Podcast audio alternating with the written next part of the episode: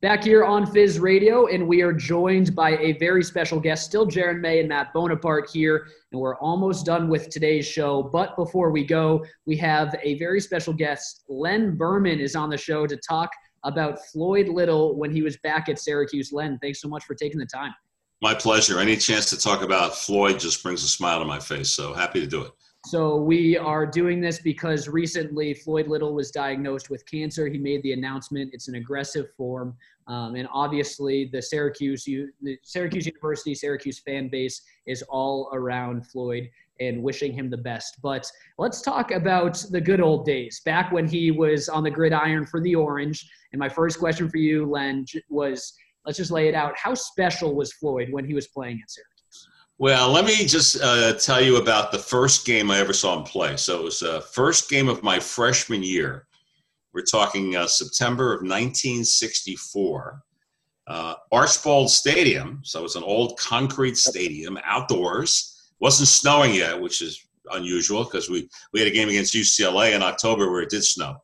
But um, uh, so I'm sitting up there as a freshman, and the very first game freshman year – uh, is Floyd Little and Syracuse hosting Kansas. Kansas had a running back named Gale Sayers. You may have heard of him. Yeah. Song, uh, Brian Piccolo, uh, great, great, great running back. That was the matchup: Floyd against uh, Gale Sayers. And on that afternoon, uh, Floyd Little scored five touchdowns. Wow. First game I ever saw it, I said, "Oh, this is great." Because uh, what had happened was um, my brother had preceded me at Syracuse, his freshman year was 1959. And if that year rings a bell, it's the only year Syracuse won the national championship in football. So Floyd scores five touchdowns against Gale Sayers. I said, well, here we go again. my freshman year, we're going to win a national championship. Didn't quite work out that way, but that was my first memory. And Floyd was just tremendous. Uh, he, he just, uh, you know, and of course he was number 44. Uh, he had succeeded Ernie Davis, who was number 44, and it was just a great tradition. And there was Floyd, and he was he was just sensational. Great running back. You, you talk about the the memories you have of him on the football field. Do you have any memories of him just on campus as a friend? You mentioned we talked about a little bit before we, we came on how you guys were fraternity brothers. Yes. Do you have any great memories together off the field? Well, I have I have a couple of memories. Uh, Floyd didn't hang around the house all that much. I'm not sure he lived in the house. You know, most sophomores did. Um, but I remember sitting in the living room, which was an absolute pig pen, and, and Floyd was there, and he was, you know, he was like holding court because when Floyd was around, he just gathered a crowd. And I remember asking him, I was a, you know, I was a sportscaster at WAER. I was a freshman, and I was, a, you know, here was my hotshot question. So I said to him, "So Floyd, when you when you win the Heisman Trophy, the way Ernie did, you know, where are you going to put it? You're going to put it here in the fraternity, on the shelf, on the mantle. What are you going to do with it?" I'll never forget. All these years later, he said, "I'm going to give it to my mom." Oh wow! Now he didn't win, he didn't win the Heisman Trophy, but that, that answer always stuck with me as as being rather special. Especially when I got to meet athletes over the years, and, and, and some were great guys and some were not great guys, because that's the way athletes are like people. You got some good good ones and some bad ones, but uh, Floyd was one of the good ones. Um, I also now here's another memory I had.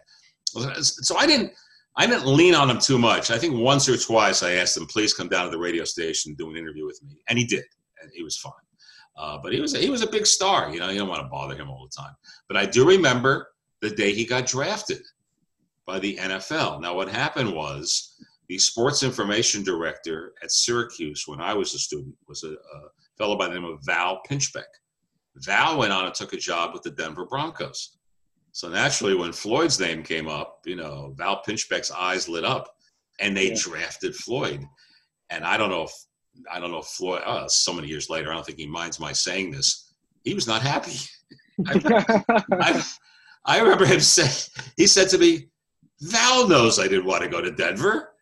Well, you know what? It worked out pretty good uh, yeah. in Denver, and uh, Floyd's now in the in the Hall of Fame. So I think it all worked out great. But those are off the top of my head, those are a couple of memories of, of Floyd Little back on campus. That's uh, that's awesome. So you talked about the Heisman. I mean, he finished top five in both 65 and 66. Do you think that in stacking up the other competitors those years, do you think that he deserved at least one of those Heisman's? You know, you're gonna have to refresh my memory. Do you have in front of you? You, know, you probably do. Who who won those two years? Do you know?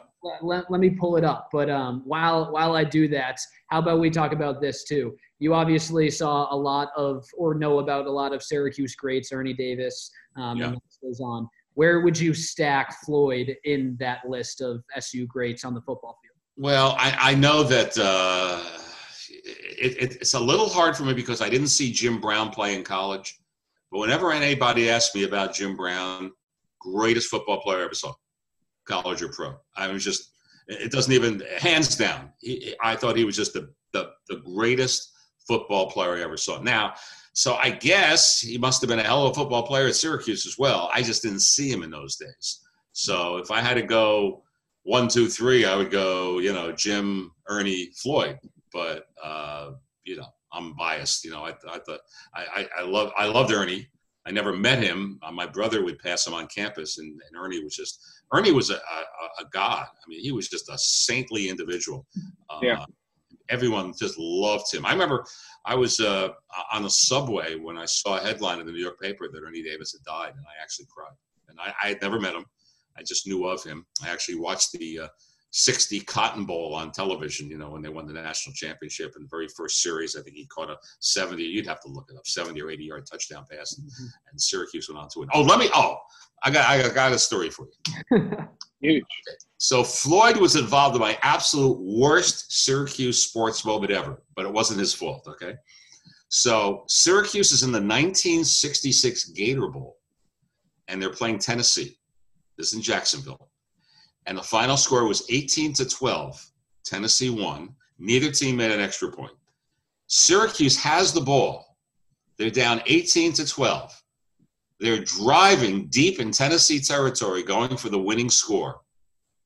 You have to understand, in the same backfield, Syracuse had Larry Csonka and Floyd Little, Wow. and they're facing a fourth and one. All right, Matt and Jaron, what's your call? Uh, I'm going to hand the ball off, but let me guess they threw it. Uh, almost. Yeah, yeah, so you- they blew it, is what they did. Uh, first of all, Csonka, if you knew Csonka's career with the Dolphins, I Yeah. mean, he would he could gain yards just standing still. They couldn't bring him down. So to have a fourth and one and have Larry Csonka and Floyd Little in the same back, at least let Csonka block for Floyd. Something. I mean, uh, Ben Schwartzwalder, God love him, uh, called an end around and handed off to a little uh, uh, wide receiver named Ole Allen, and he fumbled the ball. And to this day, I'm telling you, I was actually talking to Boeheim about this several years ago. Uh, it, it just it still eats at me that with Floyd Little and Larry Zonk in the same backfield, they called it end around and the guy fumbled. And Syracuse lost the game, and I was so depressed. I remember going back to my hotel room, ordering room service. I've never done this in my life. I ordered a, a, a drink from room service. I ordered a scotch. I never drank scotch in my life. I was just so upset. I went back to the hotel room in Jacksonville and ordered a scotch. It was just, it was depressing. But, uh, you know, I mentioned Boeheim just to digress a little bit. So my very first game I ever announced at WAER on the radio, Boeheim played in the game. Wow. Wow. Is that cool? Yeah, that That's happened. He was a hell of a player, by the way. I know people don't think he looks like an athlete. You know, as you guys know, he's a great golfer, but uh, he was a great college basketball player. He teamed with Dave Bing back in the day. He was good. I, uh, You know, I sorry, Matt. I'm just gonna take one more. I have the Heisman winners: Steve Yeah. Spurrier in '66 and Mike Garrett in '65. It was Garrett in 65? Yep. Well, he was a good choice. Who was it in 66? Steve Spurrier. Oh, yeah, well, yeah, you can't, I guess you can't argue with those. The problem was if Syracuse was higher in the polls, you know, I think Floyd would have got, you know, if he led them to some kind of a national champ, he just didn't have much of a, a, a team around him that, that, that, you know, that could lead him somewhere. That's a function of not being on a, on a winning team. But uh, Garrett was a good choice. He was at that Syracuse function. I, last time I saw Floyd, Garrett was there. So not a bad choice. you know, we talk about how great Floyd was and the, the two guys before him, Ernie and Jim Brown. Yeah. Uh, one thing that they all shared was the hallowed number 44. How did Floyd embody that number? Was that a part of his uh, fandom when he was on campus? How big was that for him? Oh, it's huge. I think it was. I think it was absolutely huge. It meant the world. And I'll tell you this, you know, because you know, you know, sports fans can be pretty snarky, and so can you know college kids. I never heard once anyone say he didn't deserve to be number forty-four. I mean, Wow. it was just it was a given. He was 44. He earned it. He deserved it, and he was 44, and he was right there in the lineage. I mean, absolutely deserved it 1,000 percent. And uh, he was he was a 44. When I think of Floyd, first thing that pops into my head is 44 because you know, as I said, I didn't I never met Ernie and, and didn't see him play in person. Well, I, I actually did see Ernie play once, uh, but I didn't. Uh, I wasn't on campus and I didn't know Ernie. But uh, Floyd was 44, no question. And having come right after Ernie, how important was Ernie in getting Floyd to Syracuse? Well, I'm sure it was big. I mean, you'd have to talk to Floyd about it. But, uh, you know, when Ernie Davis would, would go recruit, I mean, uh, Floyd was in New Haven.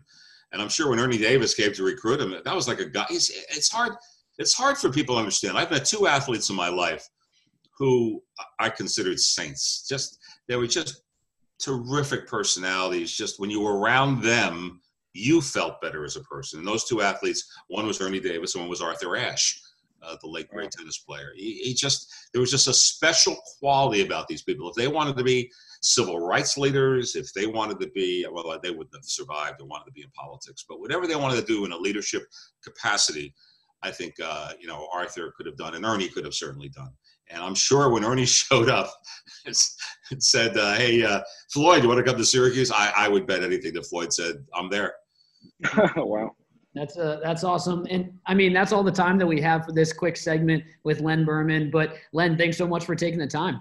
My pleasure, and my prayers are with uh, Floyd. Just a terrific guy. Uh, I hope I hope they caught it early enough, and uh, you know I just uh, you know all the best to 44. Love the guy.